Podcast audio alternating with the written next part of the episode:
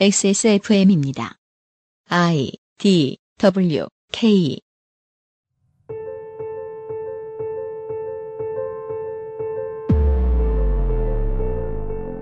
드론이 방송 장비로 폭넓게 활용되기 시작한 후 해외 촬영을 가서 드론을 띄우다가 해당 국가의 법령에 따라 구속되는 PD들이 늘었습니다. 외교부의 초동 대처 때문에 우리 언론에 드러나지 않고 있을 따름이지요. 두음세이어 사무엘성은 외국 유치장을 들르는 PD의 수가 늘어나는 것은 방송국의 소규모 콘텐츠 제작업체 쥐어짜기와 관련이 있다고 주장합니다. 이유를 들어보시죠. 2018년 2월 마지막 금요일에 그것은 알기 싫답니다.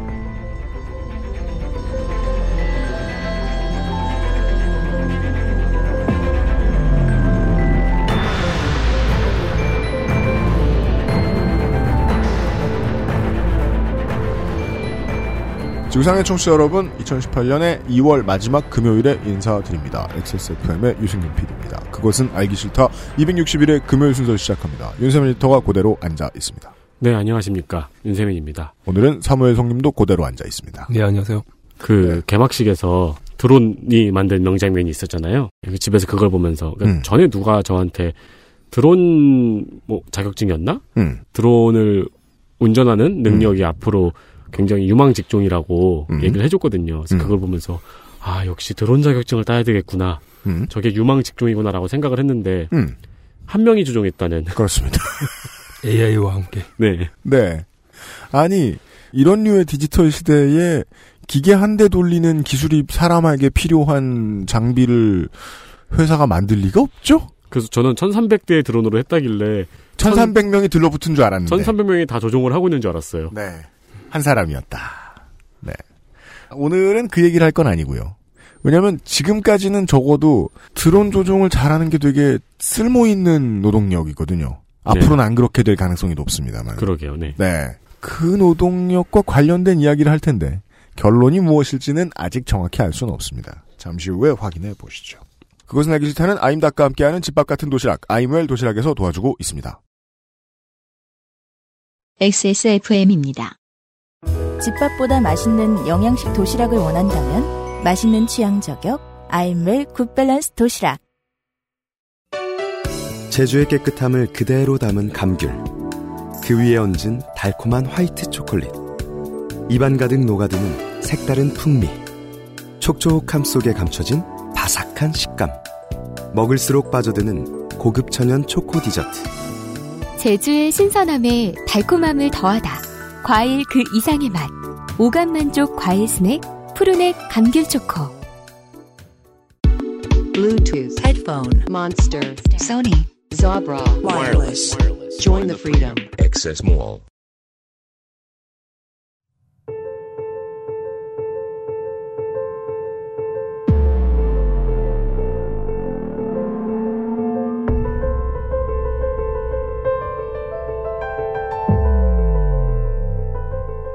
둠세이어 스스로 멸망하는 인류의 이야기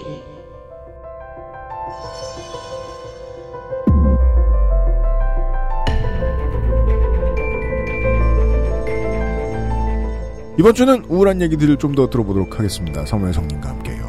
예. 드론 촬영이 얼마나 발전했는지는 이제 TV의 다큐멘터리물들을 보면은 좀 알 수 있어요. 요즘엔 다큐뿐만이 아니죠. 예능에서도 쓰고 그러는데. 하긴 그건 그래요. 네. 예전보다 좀 더 높은 곳에서 많이 찍죠. 네. 예전엔 높은 곳에서 찍으면은요. 지미집의 그림자라든가 그죠. 아니면은 헬기의 그림자들이 보였어요. 헬기로 인해서 기류가 바뀌는 것들이 보였고 네. 요즘은 고요합니다. 예능 프로그램에 그 제가 그 삼시세끼 보면은요. 네. 어, 만재도가 그렇게 이쁜데 삼시세끼에서 그 드론 촬영을 참 잘 활용을 하죠. 어우 깜짝깜짝 놀라요. 네. 꽃보다 시리즈에서 많이 쓰죠. 네, 그렇고 저기 뭐야. 무한도전에서도 많이 쓰고 고프로나 드론 같은 거 활용을 잘하죠. 윤식당도 굉장히 많이 쓰죠. 맞아요, 맞아요. 음. 보면은 아 멋지다 이런 생각이 드는데 대체 그것과 관련된 무슨 우울한 얘기가 나올까요? 2014년 3월 18일 네팔 카트만두에서 한국인 4명이 네팔 경찰에 체포됩니다. 음, 한국에 이 소식이 알려졌던 것은 약 사흘 뒤인 3월 20일이었어요. 4년 됐네요 이제. 네. 네. 당시에는 외교통상부였죠. 외교통상부가 브리핑을 했는데요. 내용은 다음과 같습니다. 방송국 PD인 김모 씨를 포함한 방송국 직원 3명과 한국인 현지 가이드가 파시파티나트 사원에서 체포되었다. 그들은 현지 경찰의 조사를 받고 있으며 조만간 석방될 것으로 보인다는 것이었습니다. 음. 실제로 김모 PD를 비롯한 한국인 4명은 벌금을 물고 석방됐습니다. 음. 하지만 여기에는 알려지지 않은 얘기들이 좀 많습니다. 네. 붙들렸다. 무슨 잘못을 했는지 모르겠지만 그리고 어 지금 명시가 되어 있는 지명 파슈파티나트 사원이라는 곳이 나왔습니다. 여기도 어제 얘기한 것처럼 어디서 자아를 팔아서 많이 가는 음. 예. 그런 곳인 것 같기도 하고요. 네팔의 수도 카트만두에는 힌두교 성지들이 꽤 많아요. 그렇죠. 뭐 칼리신을 모신 덕신 칼리가 있고 음. 힌두교와 불교 공동의 성지인 스완푸나트가 있고 세계에서 가장 큰 남방 불교 탑이 있는 보더나트가 있고요. 아, 네. 요 이름은 저도 들어봤네요. 뭐 이런 성지들은 사실 외국인들이 관람료만 내면 출입이 자유로워요. 네. 한 한국 돈으로 천 원 정도 됩니다. 아, 음, 그래요. 예. 종교 성질한 예, 개방도 있죠, 그렇게. 뭐 덕신 칼리 같은 경우에는 칼리 신에게 공양을 들리기 위해서 염소를 잡는 것들도 볼 수 있고요. 아, 그렇군요. 예. 그 고기 어, 그 염소 고기로 이제 공양을 드린 다음에 거지들한테 나눠주고 있는 것들을 볼수 있어요. 음. 하지만 힌두교도들은 카트만두를 단 하나의 사원이 있는 것으로 기억을 합니다. 문제의 한국인들이 체포되었던 파시파티나트 사원입니다. 음, 힌두교의 성지. 여기가 워낙에 유명하다 보니까 카트만두에서 찍었다는 영상에 어- 이곳이 빠지는 경우가 없어요. 아, 그 뭐 카트만두에서 찍었다는 영상이라는 거는 뭐 뉴스 도움 자료든 아니면은 뭐 걸어서 세계 속으로든. 뭐 영화에서도 그렇죠. 음, 다큐멘터리라든가 영화 닥터 스트레인지에서도 잠깐 지나가요 예, 이곳이. 음, 아 카트만두 로케가 있었죠. 네. 어, 닥터 스트레인지가 카마르타지를 찾으면서 어느 할아버지에게 길을 물어보고 그 할아버지가 길을 가르쳐 주는 장면이 있는데 음. 거기가 그 배경입니다. 아 할아버지만 봤습니다. 그때는. 저는 영화를 안 봤습니다. 네. 근데 이게 뭐 그 이어지는 신들이 네팔 깡패들한테 얻어맞고 시계 깨지고 뭐 에인션트 원을 만나고 이런 것들로 바로 연결들이 되니까 음. 거의 대부분 다 기억 못하실 거예요. 네, 그냥 뭐 카트만두구나, 혹은 뭐 종교 성지구나 이 정도. 뭔가 지나가는구나 뭐 음. 어, 오래된 곳이구나 정도의 분위기들만 있죠. 네. 전체 부지는 약 80만 평이고요. 음. 518개의 사원 건물들과 수도원, 요양원 등이 한꺼번에 모여 있어요. 엄청나게 크네요. 1979년에 유네스코 세계문화유산으로 등록된 곳입니다. 그 거의 뭐 그 중소규모 도시의 시내 정도 수준의 크기를 가지고 있네요. 힌두교의 성지다 보니까 인도의 정치인들도 여기를 자주 방문을 해요. 음. 그런데 인도의 유력 정치인 중에서 딱 한 분이 여기에 못 들어가셨어요. 어, 진짜요? 예. 정치인인데 입장이 불가한 거예요? 인도 정치인이라는 게 제일 중요해요. 음. 아, 그것도 당시 인도 여당의 당수였어요. 여당의 당수요? 고 라지브 간디의 아내 소냐 간디가 이곳 입장이 허락되지 않았어요. 아 소냐 간디. 예, 왜요? 어, 당시 인도과 네팔 관계로 보면 좀 깨는데 네팔이 인도 앞에서 큰 소리 내는 경우가 없거든요. 음. 근데 인도 여당 당수한테 당신 여기에 못 들어 들어갈 수가 없다라고 거절한 거죠. 이게 네팔 사람들한테는 일종의 자긍심 문제였던 거고 네. 인도 입장에서는 별 이렇게 뭐 이런 얘기가 나오는 일이었죠. 음. 이게 무슨 경우냐? 예. 음, 음. 근데 그럼에도 불구하고 이 사람들이 인정을 할 수밖에 없었던 게 힌두교도가 아니니까 못 들어간다 했어요. 힌두교도 아니면 다 못 들어갑니까 여기?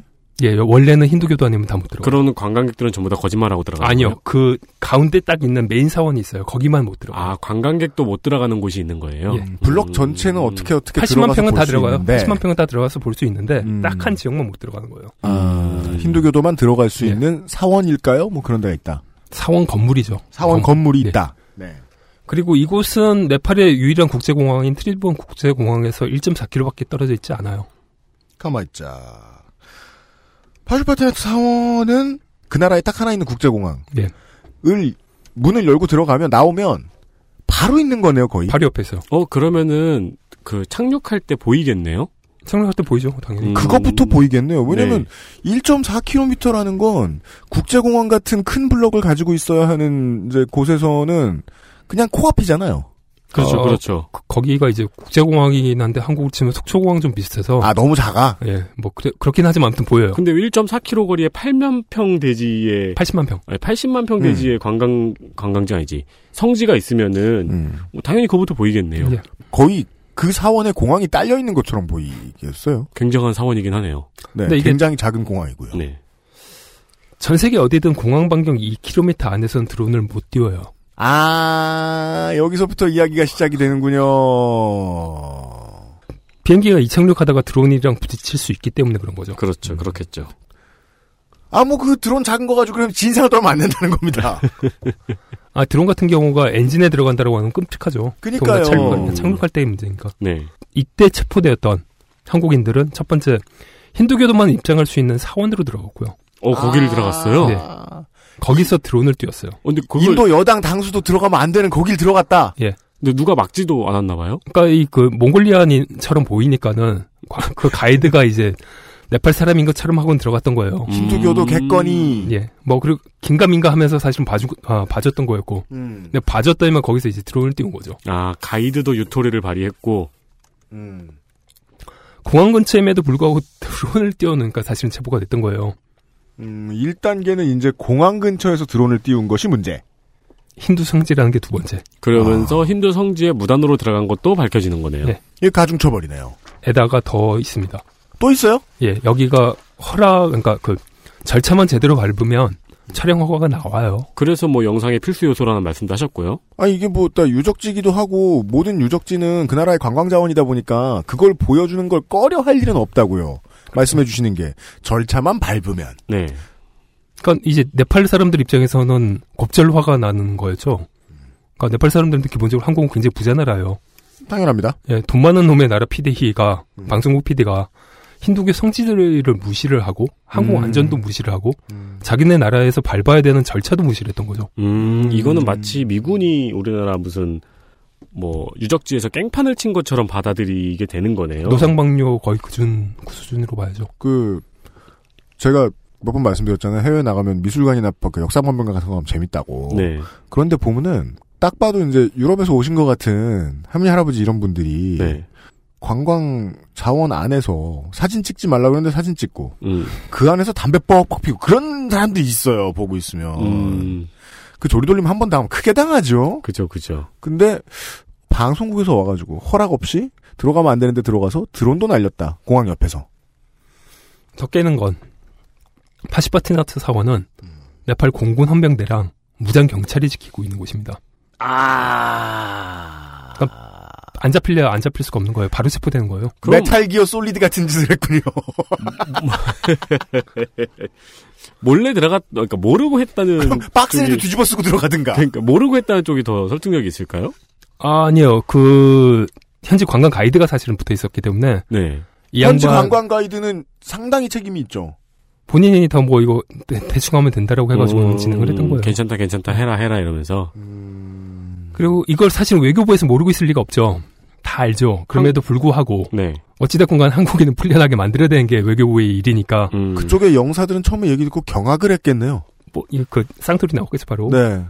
그러니까 진실의 극히 일부만 얘기를 했던 겁니다. 음. 그러니까 샘물교회 분들이 2007년도에 아프가니스탄에서 탈리반 조직에 체포됐을 때 납치 음. 아, 납치당했었을 때 상당히 많은 분들이 그들을 구출하지 말자고 했잖아요. 여론이 엄청 싸늘했죠. 네. 근데 여론이 어쨌든 간에 외교부는 한국 사람을 건져 와야 되거든요. 그렇죠. 그러니까 그런 일이 둘 아니, 그러니까 벌어질까봐 둘러댔던 거죠. 그죠. 그러면은 외교부도 정부도 바들바들 떨고 짜증이 막 나요. 이 사람들 건져주느라 건져오긴 해야겠고 건져오니 건져왔다고 욕먹고 음. 건져야 되는데 과정에서 계속 욕먹고 알려지지 않는 게 너무 중요했겠네요. 정부의 입장, 외교부의 입장에서는. 뭐 문제를 일으켰던 내부는 사실은 며칠 뒤에 벌금을 좀 내고는 풀려났어요. 근데 그 당시에 저도 이 기사를 접했었는데, 그 많이들 좀 드론을 띄우면 안 되는 곳에서 드론을 띄우다가 잡혔다라는 사실 많이들 좀 알고 있었던 걸로 기억을 하는데, 언론 보도도 됐었고. 근데 그렇게 반응들이 댓글들 같은 경우도 별로 안 달렸었어요. 그때. 음, 음. 음. 그냥 뭐 그랬나 보다. 그러고 조용히. 묻혔다. 네. 외교부의 의지대로. 이분들 풀려나게 만들려고 사실 굉장히 많은 분들이 관계 요리에 애를 썼죠. 그랬겠죠. 음, 저도 이분들한테 관계 요리에 몽땅 다 전화를 했다가 욕을 바가지로 뒤집었었어요. 그쪽과의 관계를, 그러니까 그 나라의 분위기를 알고 있고, 동시통역이 되고, 이런 사람 몇이나 있겠어요. 외교 문제로 비하되면 사무엘 성님은 끌려가서 일한다. 라는 얘기죠. 그래도 어떤- 그때 또 근처에 계셨고. 아무튼 이제 그 풀려나고 나서 이제 문제를 일으켰던 피디는 별거 아닌 일이었는데 굉장히 소란스러웠다는 트윗을 올리죠. 아, 아, 그랬었어요? 예. 그런 트윗을 올렸었어요? 예. 어디로. 그땐 정말 패 죽이고 싶었어요, 저는 진짜. 여튼 석 달 뒤에 제가 네팔에서 결혼식을 올렸는데 네. 그때까지도 욕을 먹었어요. 아. 너네 한국 사람들 어떻게 그렇게 예의가 없냐. 아, 그 현지 분들을 사무엘님은 많이 아셔 아시니까 이제 그 한국과 네팔 사이에 외교비하 같은 게 생기면 궁금한 게 있거나 마음에 안 드는 게 있으면은 사무엘님 가서 많이 말씀을 하셨겠죠 네팔 분들이. 음. 아니, 뭐 어찌됐건 간에 다 해야 되는 거잖아요, 그건. 그죠. 음. 나라를 무시하는 거 아니냐. 음. 그러니까 그 세계의 모든 나라를 얼마나 무시하는지는 지난주 그 알씨를 한번 참고를 해보시면 네. 어떠한 사람들이 예. 아, 예, 예. 이런 일이 있었군요. 이런 일이 한 번만 있으면 그건 PD의 인성 문제거나 굳이 방송에서 얘기할 이유는 별로 없는 거죠. 물론 뭐 황금 퍼치는 뉴스 파이터 같은 프로그램에서는 많이 얘기해요. 음, 네. 이런 사람이 있을 수 있냐고! 제가 그래서 아침 9시에 TV 틀면은 MBN이 나오게 예약해 놓고 자죠? 네. 그럼 이제 아침에 일어나기 되게 좋아요. 아, 그래요? 승질을 막 내기는 진행자들이. 어떻게 사람의 탈을 쓰고, 이- 예. 북한 TV 같고. 그런 얘기를 했을 텐데, 우리는 뭐, 예, 현상으로 보이지 않으면 굳이 말씀을 안 드리니까. 한국의 방송 제작자들이 음. 드론 띄우다 체포되는 경우가 굉장히 많아요. 이게 저도 좀 놀라웠습니다. 많이 발생. 많이 발생해요. 작년이랑 재작년에 인도 대륙에서 드론 띄우다가 현지 경찰에게 체포돼, 그러니까 현지 경찰 혹은 헌병대에 체포됐다는 양반들이 다섯 명 이상이에요. 어. 음. 그러니까 제가 직접 핸들링을 했던 것만 다섯, 아, 다섯 건 정도였어요. 아, 진짜요? 아, 직접 핸들링을 또 하셨어요? 그러니까 넘어 넘어 넘어 와가지고는 얘 어디로 도망시켜야 되냐라고 이제 전화가 오죠. 아는 지인에게 연락이 돌아가고, 음. 그 지인이 또 지인에게 연락이 돌아가고 하다 보면은 세상의 모든 연락은 사무엘 성님에게 통한다. 인도 네팔리 쪽으로는. 근데 그러면 이렇게 위법 사례가 잦으면. 네. 이거는 그냥 뭐, 그 나라 사람들의 근성. 이런 걸로만 생각하고 치부해 버리는 건 좀 바보 같은 짓이라는 거죠. 근데 우리도 우리나라 촬영 현장 같은 거 보면은 음. 되게 무대 보고 주먹국으로 진행을 하는 경우가 많잖아요. 근데 언제나 그런 문제가 바뀌려면 시스템 어떤 부분에 문제가 뭐가 있을까를 탐구해 봐야 될 거 아닙니까? 음. 시스템 어떤 부분에 무슨 문제가 있을까를 고민을 해야 할 만큼 사례가 잦았다. 이번에 개정판 낸 그 거의 모든 재난에서 살아남는 법에도 네. 드론 가지고는 그 얘기를 갖다 좀 길게 썼는데 음. 이거 뭐냐면 드론 띄웠다가 현재 스피드, 아, 체포된 피디들이 굉장히 많기 때문이에요. 그리고 인도 대륙에서 뭐 발생들이 되면 제가 주로 하는 역할은 그분들 도주로 알려주는 거예요. 음. 인도 네팔 국경 포스트에서 몇 곳은 이제 전산화가 되지 않아서 체포가 됐다라고 하더라도 기- 전산 기록이 안 남거든요. 아. 그런 거는 방송에서 얘기하면 안 되는 거 아닌가요? 어딘지는 얘기 안 했잖아요. 네. 그 아니 근데 이거는 그냥 불법이라고만 생각하실 필요 없는 게요.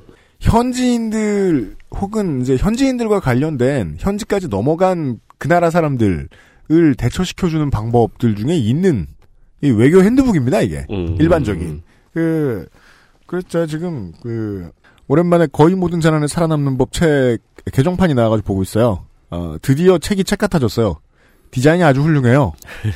예전의 책은 이제 사무엘님이 직접 찍은 것처럼 엉성했는데 아 그리고 재난 씨의 눈에 잘 띄게 만들어졌어요. 드론과 관련된 얘기가 상당히 더 포함이 된 모양이에요. 지난번에 나왔을 때는 사실 드론이 대중화되지도 않았을 때였으니까. 그렇죠. 예, 예, 예. 책 얘기를 하니까 생각나는데요. 아, 그것은 알기 싫다가 인증한 첫 번째 책. 일본대 오음진리교 광고를 듣고 오겠습니다. XSFM입니다. 살인 70톤이면은 이론적으로 인류 전원을 사망하게 만들 수 있습니다. 그것은 알기 싫다가 공식 인증한 첫 번째 책. 일본대 오음진리교. 온라인과 전국 오프라인 서점에서 만날 수 있습니다. 박하 출판사. 최대한 빨리 그 자리에서 벗어난 다음에 경찰에 연락하십시오. 면역 과민 반응 개선용 건강기능식품 알렉스. 면역 과민 반응 개선 기능으로 국내 최초 식약처 개별 인정을 받았습니다. 써보신 분들의 반응을 알아보세요.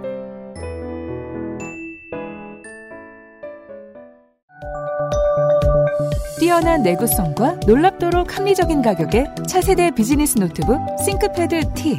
실천하는 당신을 위한 노트북입니다. Lenovo for those who do.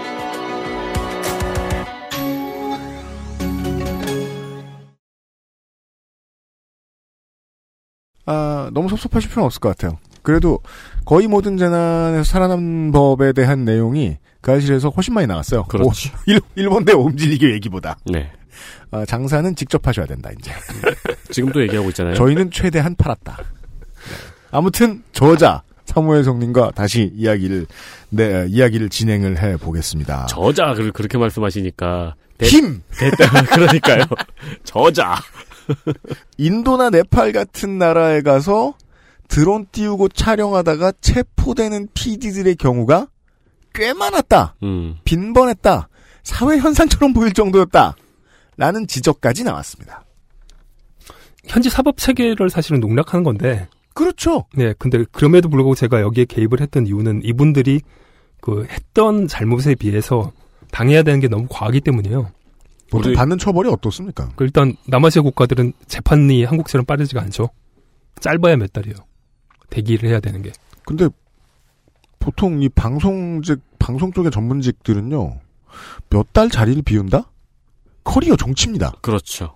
그리고 이분들이 사실은 정규직 PD들이 아니고 다 외주 회사 PD들이에요. 이 음. 포인트 중요한 얘기 같은데요. 그러니까 이분들 같은 경우에는 그 뭐 몇 달간 감금이 된다고 한다면은 회사도 망할 수가 있어요. 그렇죠. 아, 그렇죠. 이분들이 구분이 되는 거는 TV를 보시면 방송 맨 마지막에 방송사 로고 위에 작은 로고 하나가 붙는데 보통 무슨 미디어라고 돼 있어요. 네, 네. 그곳이 바로 이분들의 직장이고 이 직장들 같은 경우는 고용 안정성이 기본적으로 좀 안 됩니다. 그렇죠. 네. 자, 처음에는 배경이 네팔, 인도인 것만 눈에 들어왔는데 주인공은 외주 제작사의 제작진들이군요. 그렇죠. 저도 현재 연을 좀 두고 있다 보니까 한국 사람들이 계속 현지 법을 어기면 저에게도 좋은 일이 없죠. 네. 그래서 계속 이제 꼬치꼬치 캐물었던 게 왜 그렇게 드론을 갖다 쓰냐. 아, 그 부트 잡힌 왜, PD들한테 네, 왜 저렇게 잡히냐라고 했더니 대답을 안 한 거예요, 형무들이. 대답하면 안 되나 보네요. 그뭐 불법이라는 걸 알고는 있었냐 그러니까는 알고는 있었대요 또.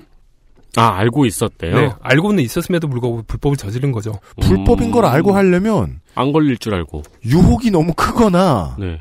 아니면 압박이 너무 큰 거예요. 그렇죠, 그렇죠. 이 불법을 알, 뭐, 불법임을 알면서도 불법을 저질러 수밖에 없었던 이유가 알려지는 거는 두 분의 외주 PD가 목숨을 잃고 나서부터입니다. 이 사건은 아시는 분은 좀 많이 아시는 얘기입니다. 작년 7월 22일 한국의 야생 및 환경 다큐멘터리 전문 제작자로 이름이 났던 두 분이 남아프리카에서 네. 어, 고 박환성 PD와 고 김광일 PD십니다. 이분들이 돌아가시고 나서 방송국에서 관행적으로 요구했던 것들이 어디까지 가 있는지가 하나하나씩 밝혀지는데 뭐 네. 동거 관련된 갑질들은 일단 다 아는 사안이니까 넘어가고요. 그게 이제 가장 문제시 돼가지고 많이 알려졌던 부분이죠. 제작비 어마어마하게 후려친다. 네. 음. 제작비로 지원을 받아오면 그, 그, 그걸 갖다 또. 심지어 그게 면하려 EBS의. 사례였죠. 음. 제작비가 이제 정부나 컨텐츠진흥원에서 나오면 그것의 상당 부분을 뗀 다음에 준다. 네. 현장에서 촬영을 하는 촬영팀이 현재 경찰에게 체포되는 이유인 드론 촬영 역시 방송국에서 요구하기 때문이라는 거예요. 아, 방송국에서도 근데 그게 불법이란 걸 알고 있을 텐데요. 모르는 것 같아요, 제가 봤었을 때는. 그러니까 해외 촬영물의 경우에는 방송 전체 분량의 일정 퍼센트 이상은 드론으로 촬영돼야 되는 걸 써야 된다는 조항들이 있었다는 거예요. 계약서에 있었나 보네요. 계약 조건 내. 그럼 모르는 게 아니고 모르는 척을 하는 게 아닌가 싶은데. 그렇죠. 이게 몰라내는 포인트죠. 됐고 현장에 있는 너네들이 알아서 해. 저도 옛날에 이런 억지를 몇 번 당해봤거든요. 회사에서 일을 하면서. 네. 무슨 컨텐츠에 그 타이타닉 My Heart Will Go On OS를, OST를 음. BGM으로 깔아달라는 거예요. 그런 OS가 있다면 깔아주면 좋겠습니다만. 그 저작권 문제가 있다고 말을 하니까 그건 니네가 어떻게 알아서 좀 해보래요. 무슨 워너브라더스 같은 데 하고 직접 얘기하라고 네, 거기 네. 천만 달러만 내면 된다고. 네. 근데 우리는 10억 주고. 그리고 뭐 무슨 해외에서 만든 되게 전 세계 의사들이 필수로 쓰고 있는 앱이 있나 봐요. 음. 그 앱과 똑같은 기능을 구현해 달라는 거예요. 앱, 앱을 사지 왜? 그니까 그러면 안 되잖아요. 앱을 산다고 우리가 그 앱과 또그 왜냐면 그걸 팔 거였는데. 그러니까 앱의 판권을 어디서 구해와야지. 그 심지어 그래가지고 그 억지를 부려가지고 회사에서 그 앱의 판권까지 알아봤어요. 네. 한 2억 정도 해요. 그렇죠. 근데 그게 한 천 얼마짜리였거든요. 아 프로젝트가? 네. 아. 근데 계속 그냥 해달라고 억지 부려요. 모른 척하고. 컨텐츠 관련된 하도급의 중요한 포인트가 이거죠. 예. 불법적인 음 이제 원천 컨텐츠물 수급 혹은 원천 콘텐츠물 제작 과정이 불법적인 경우 음, 네. 이런 경우가 너무 많다. 그러면 최종 단계의 사람들 노동자들이 이 위험을 다 뒤집어씁니다. 여기에서는 지금 오늘 설명해드린 부분에서는 다른 나라 정부에서 재판받고 음. 구속되고 이런 것까지 그 뭐 하도급지어 짜기죠. 한국에서는 일상적으로 볼 수 있는 겁니다. 근데 이게 남의 나라 법과 규정을 무시하도록 만들어져 있다면 이 피해가 사실은 좀 어마어마하게 됩니다. 이거 당해보신 분들 많을 것 같아요. 그러니까, 그러니까 네. 뭐, 안 걸리게 알아서 잘 하라는 식으로 넘어가지 않았을까 싶습니다. 그죠. 근데 이게 좀 끔찍하게 되는 게 스리랑카예요. 스리랑카. 예. 인도 대륙 전체적으로 드론 촬영 규정들이 굉장히 빡빡한데 유독 튀는 곳이 스리랑카예요. 스리랑카는 드론에 관한 규정이 가장 빡세요. 예. 2009년에 종료된 스리랑카 내전은 인도 대륙 내에서 벌어졌던 그 내, 지역 분쟁들 중에서 제일 심각했던 전자, 분쟁입니다. 음. 타밀 엘람 호랑이라는 이름으로 활동했던 타밀 반군은 세계적인 테러리스트 조직이었어요. 그리고 앞서 말씀드렸던 소냐 간디가 정치를 하게 됐던 이유는 남편인 라지브 간디가 1991년에 타밀 엘람 해방 호랑이의 자살폭탄 테러로 죽었기 때문이었어요. 음, 남편을 타밀 반군의 자살폭탄 테러로 잃었기 때문에 이제 출마해가지고 국회의원이 됐던 거죠, 그분이. 음. 스리랑카 내전에 인도에, 인도가 개입했다라고 인도 수상을 암살을 했는데, 음. 스리랑카 주요 정계 인사들 같은 경우는 뭐, 말할 필요도 없겠죠. 음. 93년에는 스리랑카의 라나싱헤 프레마다사 대통령 역시 자살폭탄 테러로 사망을 하거든요. 음, 굉장히 어. 무서운 조직이라는 거네요. 네. 음. 그래서 그 이후로 스리랑카의 싱할리 정치 지도자들 대부분은 사실은 가장 안전한 도시인 캔디에서 자고 음. 일을 하려면 콜롬보와 코테로 헬기를 타고 다녔어요.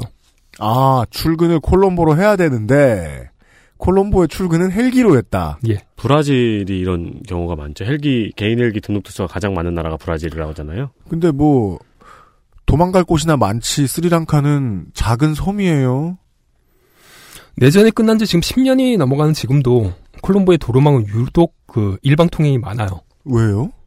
이게 그 내전 당시에 감시를 하기 좀 편한 아, 감시를 하기가 편해서 그런 거예요. 아. 통제하기가 편해서 일방 통행이. 그리고 뭐 이제 그 곳곳에 아직도 군사 포스트들이 많고 목동에 음. 내전 있었나요? 그 도로 좀 바꿔줬으면 좋겠어요. 근데 그 일방 통행이 더 뭐지 도로 교통량이 더 원활하게 된다는 막 연구 결과도 있고 막 그렇더라고요. 이건 죽기 싫으니까 원활하겠지 여기는. 어. 그리고 여전히 헬기 타고 다니는 고위 관료들이 많습니다. 음, 야 안전에 드는 비용이 어마어마하겠네요 이 나라는. 그만큼 빈부격차도 어마어마하겠죠. 뭐 지금 헬기 얘기를 왜 이렇게 많이 해주시는지 어느 정도는 지금 따라가고 있습니다 제가.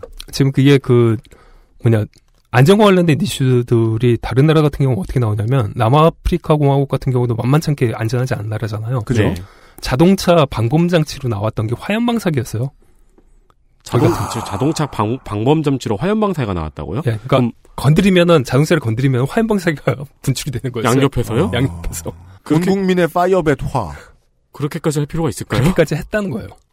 오, 그러니까는 사실 우리가 상상할 수 없는 정도까지 굉장히 위험했던 거였죠, 이 양반들에게. 음, 아 그렇게까지 해야 위협이 되는 수준이었구나. 음. 그렇게 화려한 위협을 달아 놔야 할 정도로 위험했던 거군요.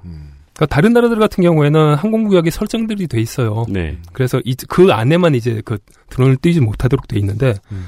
이 나라 같은 경우에는 고위 관료들이 헬기를 타고 다녔다 보니까는 그러면 드론은 절대로 뛰면 안 되겠죠. 드론이 이제 가장 위험한 물체가 되는 거죠. 아 그러네요. 어 자살 폭탄 테러를 드론으로 바꾸면은 상상하기가 쉽군요. 아니 그냥 음.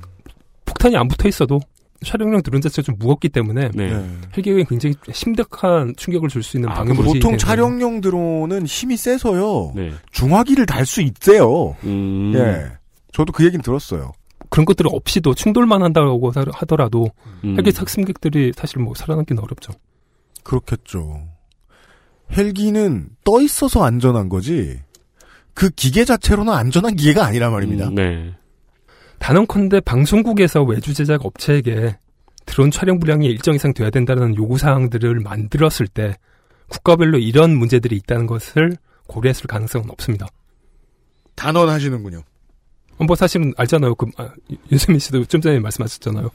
그 이 방송국에서 어떻게 촬영하는지 우리 다 잘 알지 음, 않냐고. 네. 무대뽀로. 한국의 문화가 떠올라야 되네요. 외주 제작 업체에서는 말 대답을 할 수 없는 분위기.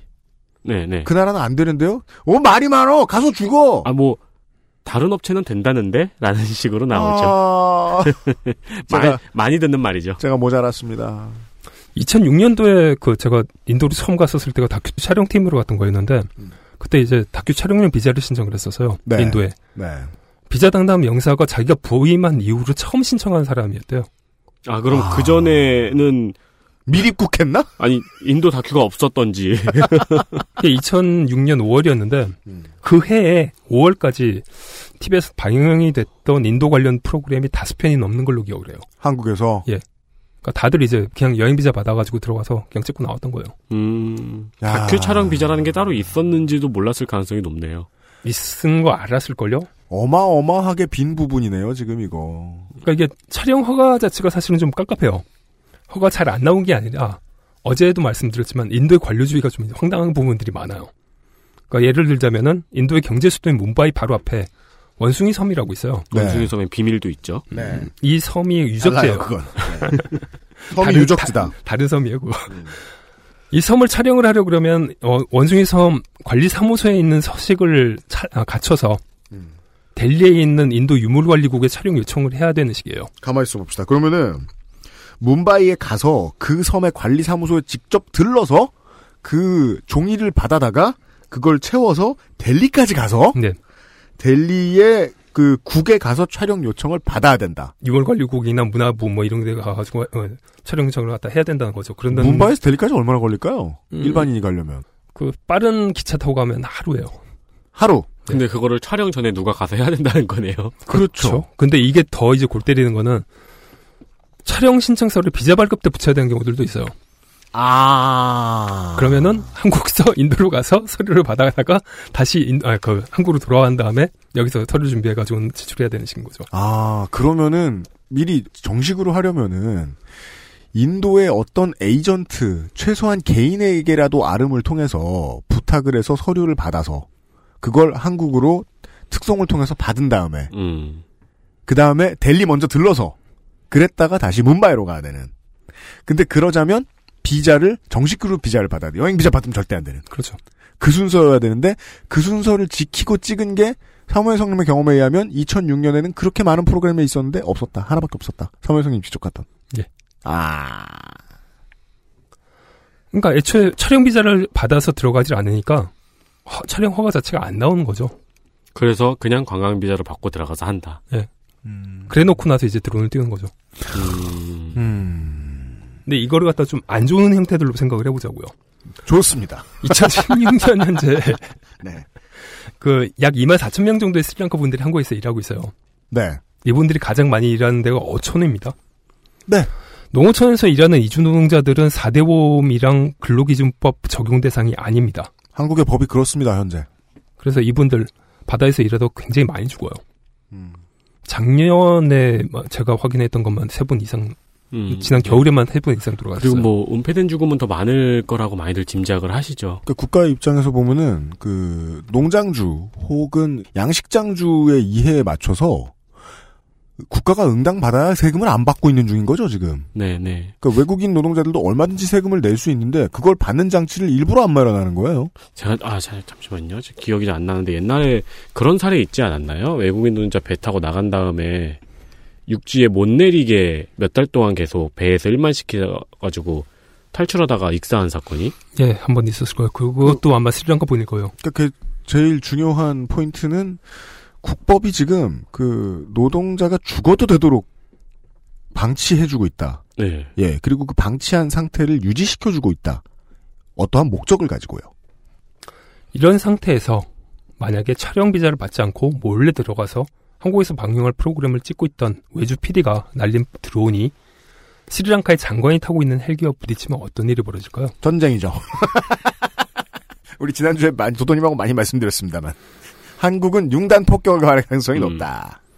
그리고 참고로 스리랑카도 불교 민족주의가 굉장히 심한 나라라서 타민족의 굉장히 배타적인 운동들이 가끔 벌어지고 있는 곳이기도 합니다. 그런데 촬영하던 PD가 몰매 맞아 죽는 거는 뭐 당연한 일일 거고 현재 한국 공관은 물론이고 교민들도 공급받을 수 있어요. 교민들도 계십니다. 공간도 있고요. 수교국이거든요. 굉장히 큰 사건으로 번질 수 있다. 그렇죠. 그러니까 빤히 예상할 수 있는 일들임에도 불구하고 방송국이 이런 사정들 자체에 대해서 고민을 하진 않죠. 네. 근데 최악의 상황이 최악의 상황이라 하면 사실은 상상한 것보다 훨씬 더 나쁜 형태들로 벌어지거든요. 그렇죠. 언제나. 음. 이런 얘기군요. 한국의 다큐멘터리, 요즘은 예능도 해외에서 많이 찍으니까요. 네.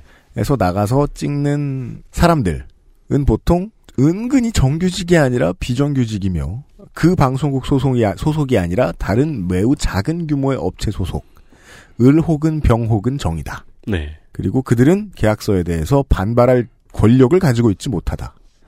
근데 방송국에서 내주는 계약서는 어, 불합리로 가득 차 있죠. 국제 분쟁을 조장한다. 음.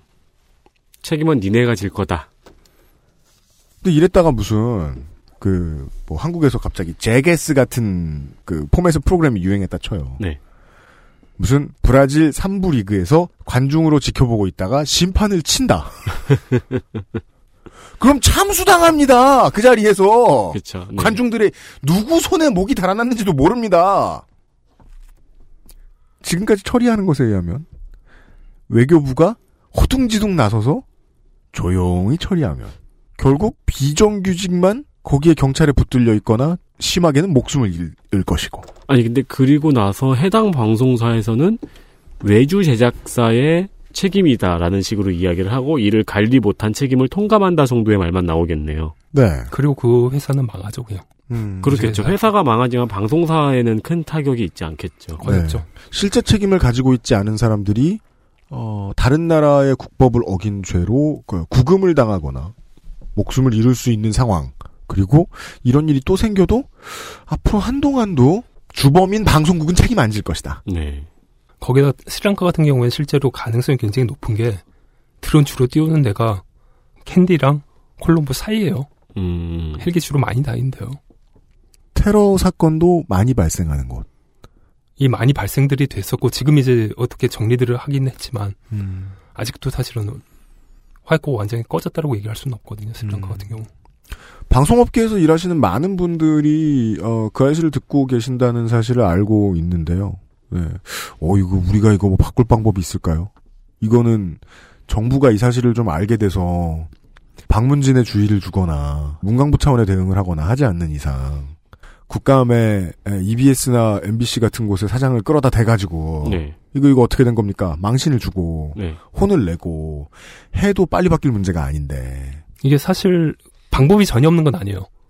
방송국에서 사실은 그, 그 국가 대사관에다가 방송 촬영 요청들을 하고 음. 드론을 어, 떻게 어떻게 띄우려고 하, 니까좀 협조를 해주시기 바랍니다. 뭐 이 정도의 얘기들만 해도 어떻게 방법들이 좀 있죠.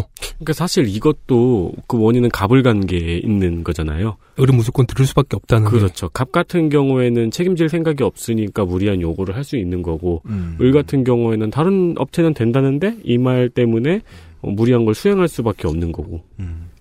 외주 제작 구조가 악이라고는 생각 안 합니다. 네. 산업이 발전하면서 대부분의 산업에서 하- 어, 하청 거래가 늘어나게 되는데 하청 거래와 관련된 법들이 제대로 안 생기는 게 되게 문제 같네요. 음. 공정거래위원회에 제보하고 싶은 건 하나였습니다. 왜냐하면 이 건은 결국 법대로 해도 될 수 있는 분위기만 만들어주면 사람들이 굳이 체포되는 네, 일은 없죠. 정확히 본인 잘못이 아닌 것으로 본인 과실 50% 정도인 문제로 경찰에 끌려가고 네. 하지 않아도 되잖아요. 그러니까 사실 외주, 그러니까 하청 시스템의 경우 어떤 사고가 생겼을 때 그 책임을 원청에 묻는 법은 계속해서 만들어지고 있잖아요. 그렇죠. 계속해서 개정이 되고 있고 네. 그 일환으로 해결이 돼야 되는 문제가 아닐까. 네. 어, 방송 노동자들이 이런 extreme한 위험에 좀 고만 노출됐으면 좋겠습니다. 그런데 제일 큰 문제는 사실 방송쟁이들 같은 경우에는 카메라 렌즈의 마법이 좀 있는 것 같더라고요. 그건 뭐죠? 그러니까 방송 과정에서 어떤 일들이 벌어진들 그 위험 자체보다 찍는 것 자체를 갖다가 조금 더 위- 그 우선시하는 경향들이 많은 것 같아요. 음, 그렇긴 하죠. 그건 네. 직업 정신인데요. 네. 그 직업 정신 때문에 인권 침해나 유린을 당한다거나 구금돼서는 안 됐으면 좋겠다는 겁니다. 음. 그렇죠. 네. 방송국의 잘못된 관행들에 대해서는 앞으로 뭐 거실에서는 꾸준히 이야기할 겁니다. 그 중에 좋은 어, 쓸모 있는 변죽을 올려주셨습니다. 사무에서. 네. 예. 네, 아, 네팔 옆 대나무 숲에서. 네. 아, 이달 감사합니다. 수고하셨습니다. 그것은 알기 싫다는 실천하는 사람들을 위한 노트북 한국 레노버에서 도와주고 있습니다. XSFM입니다.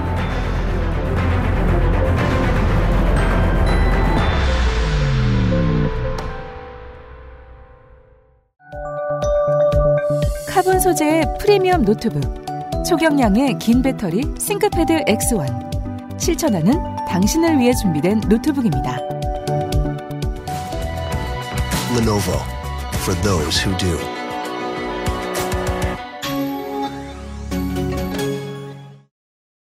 오믈렛, 방금 만든 브런치처럼 커리, 정통 일본식 표고버섯, 집에선 힘든 소스로 만든 밥 red 퀴노아. 쌀에 비해 단백질이 두배 여섯 가지 맛, 여섯 가지 행복의 도시락. 맛있는 취향 저격 아임웰 good balance 도시락 푸짐한 200g 밥도 있어요 일본의 신흥종교 옴진리교의 신자들이 출근 시간대의 도쿄 지하철에 독가스인 살인가스를 살포하는 사건이 발생했습니다. 인파 가득한 지하철역에서 발생한 생화학 테러. 6천 명이 넘는 사상자. 그리고 아직도 현재 진행형인 옴진리교 사건. 현대 일본 최악의 테러를 다룬 2017년의 히트작. 그것은 알기 싫다 오리지널 컨텐츠 첫 번째 책. 일본 대 옴진리교. 온라인과 전국 오프라인 서점에서 만날 수 있습니다. 박하 출판사. 여러분 그 강 건너지 마십시오.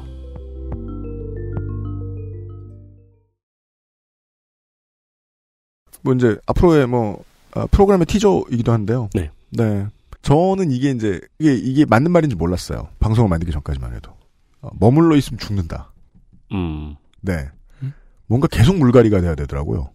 그몇 사람이 이렇게 모여 앉아가지고 영영 우리끼리 똑같은 거 하면서 잘 먹고 잘 살아야지 이럴 방법은 전혀 없다. 음. 네. 그럼 자본주의 기본 원칙 아니에요? 몰랐어요.